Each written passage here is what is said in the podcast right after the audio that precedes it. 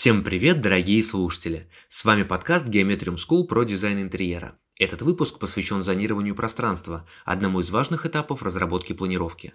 Он позволяет создать комфортный интерьер и выделить функциональные зоны, учитывая интересы и бытовые привычки каждого члена семьи. Зонирование – популярный дизайнерский прием. Он позволяет сделать помещение не только эстетически привлекательным, но и функциональным. Бытует мнение, что зонирование площадки необходимо только небольшим квартирам, но это не так. Любое пространство без правильной расстановки мебели и организации функциональных зон будет некомфортным. Сегодня мы разберем три популярных способа зонирования с помощью мебели, цвета и материалов. За помощь в подготовке выпуска благодарим дизайнера интерьера и куратора Geometrium School Нину Чернышову. Зонирование с помощью мебели. Вариант первый. Размещение мебели по группам. Метод подходит для просторных комнат. Например, в большой гостиной, совмещающей в себе несколько функций, зону можно разделить соответствующим набором мебели. Обеденная группа – столовая зона, мягкая группа – зона отдыха и просмотра телевизора, библиотечная зона – хранение для книг и читальный уголок, лаунж-зона.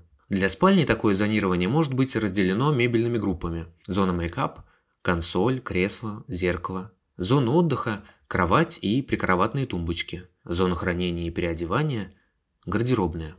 Такое зонирование легко считывается, поскольку мебелировка скомпонована для определенной функции, и мы интуитивно понимаем, где и какое действие может совершать человек. По возможности используем осевую логику размещения таких групп, то есть мебель должна выстраиваться по осям для комфортного и эстетического восприятия. Вариант второй. Размещение мебели вдоль стен. Этот способ зонирования подходит для компактных помещений. Еще его используют для вытянутых пространств, где важно сохранить возможность эргономичного прохода и удобство пользования предметами мебели. Например, в гостиной по самой длинной стене можно разместить диван, систему хранения, обеденную зону или барную стойку. Главное оставить некоторое пространство между такой цепочкой элементов. Из важного стоит отметить, что противоположную стену нельзя оставлять без внимания, и она должна вторить соответствующим зонам. Например, напротив дивана логично расположить телевизор, а напротив барной стойки – винный шкаф, комод или стену с подходящим декором. В данном типе зонирования главное, чтобы зоны не перемешивались и поддерживали друг друга. Вариант третий. Перегородки. Крайне популярный способ зонирования. Они могут быть выполнены из различных материалов и представлять из себя разную геометрию. Стеллажи, легкие мобильные формы, ширмы, стеклянные конструкции. Метод удобен, когда нужно провести довольно четкую границу между разными функциональными зонами. Например, отделить игровую зону от зоны отдыха в детской или отделить обеденную зону в гостиной. Перегородки могут быть как стационарными, так и мобильными. Большой популярностью пользуются стеклянные раздвижные перегородки, преимущество которых в ощущении полноценного зонирования, но без ограничения объема пространства.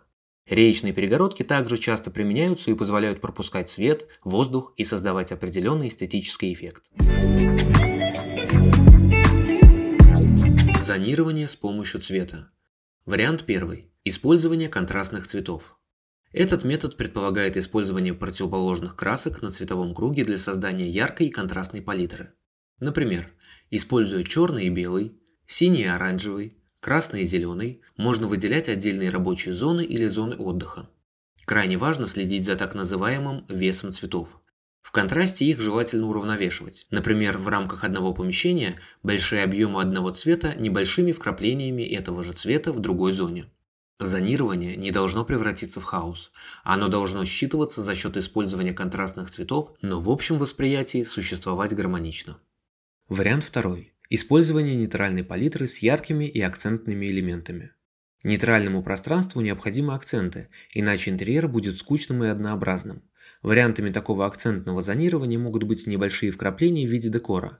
Такое зонирование не совсем очевидно, но на подсознательном уровне мы считаем акцент и обозначим пространство вокруг него как определенное, со своей функцией. Хорошим примером может послужить темная гардеробная на фоне нейтральных или светлых оттенков остального интерьера. Декор на стене за диваном, просто участок яркого или отличающегося от основной палитры оттенка. В данном виде зонирования для нейтральных интерьеров или интерьеров ахроматической палитры подойдет вариант с использованием одного акцентного цвета для зонирующего эффекта.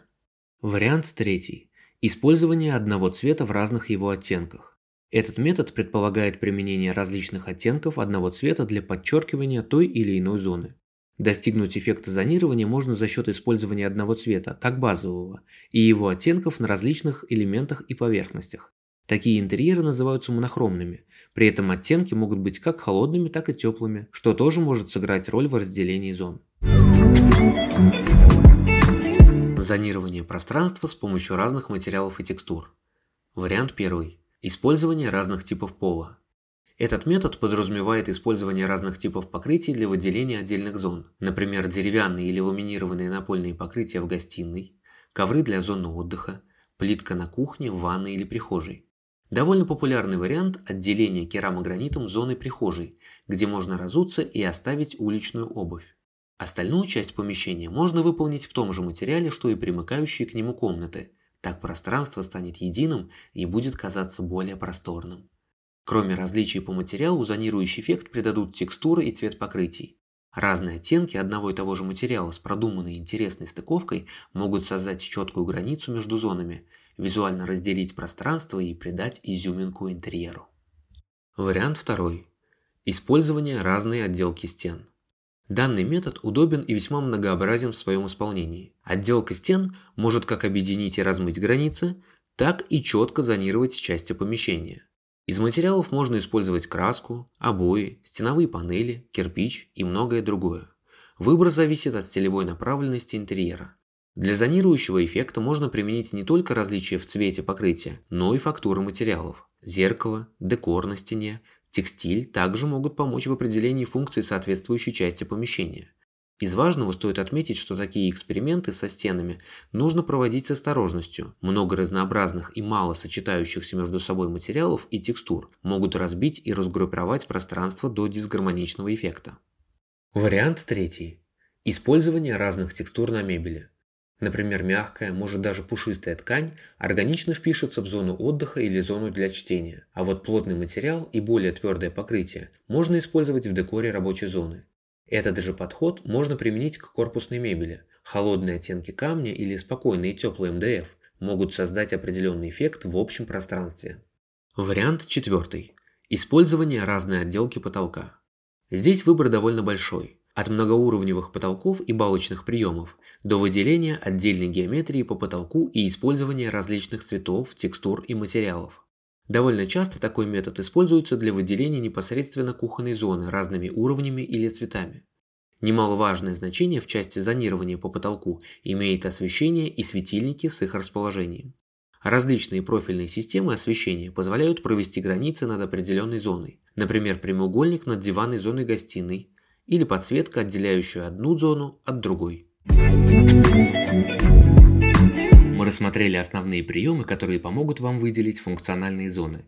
Для этого используйте мебель, цветовые акценты и разные материалы для отделки стен, пола и потолка. Главное, не перегружайте помещение лишними предметами, техникой и декором, тогда ваша квартира или дом будут не только удобными, но и стильными, полными воздуха и света. Если эта тема вас интересует, и вы хотите получить больше полезной, актуальной информации, задать вопросы действующим дизайнерам и познакомиться с такими же увлеченными людьми, как вы, приглашаем на наш курс «Профессия. Дизайнер интерьера». Подписывайтесь на наши соцсети, ставьте подкасту оценки и оставляйте отзывы. До встречи в следующих выпусках.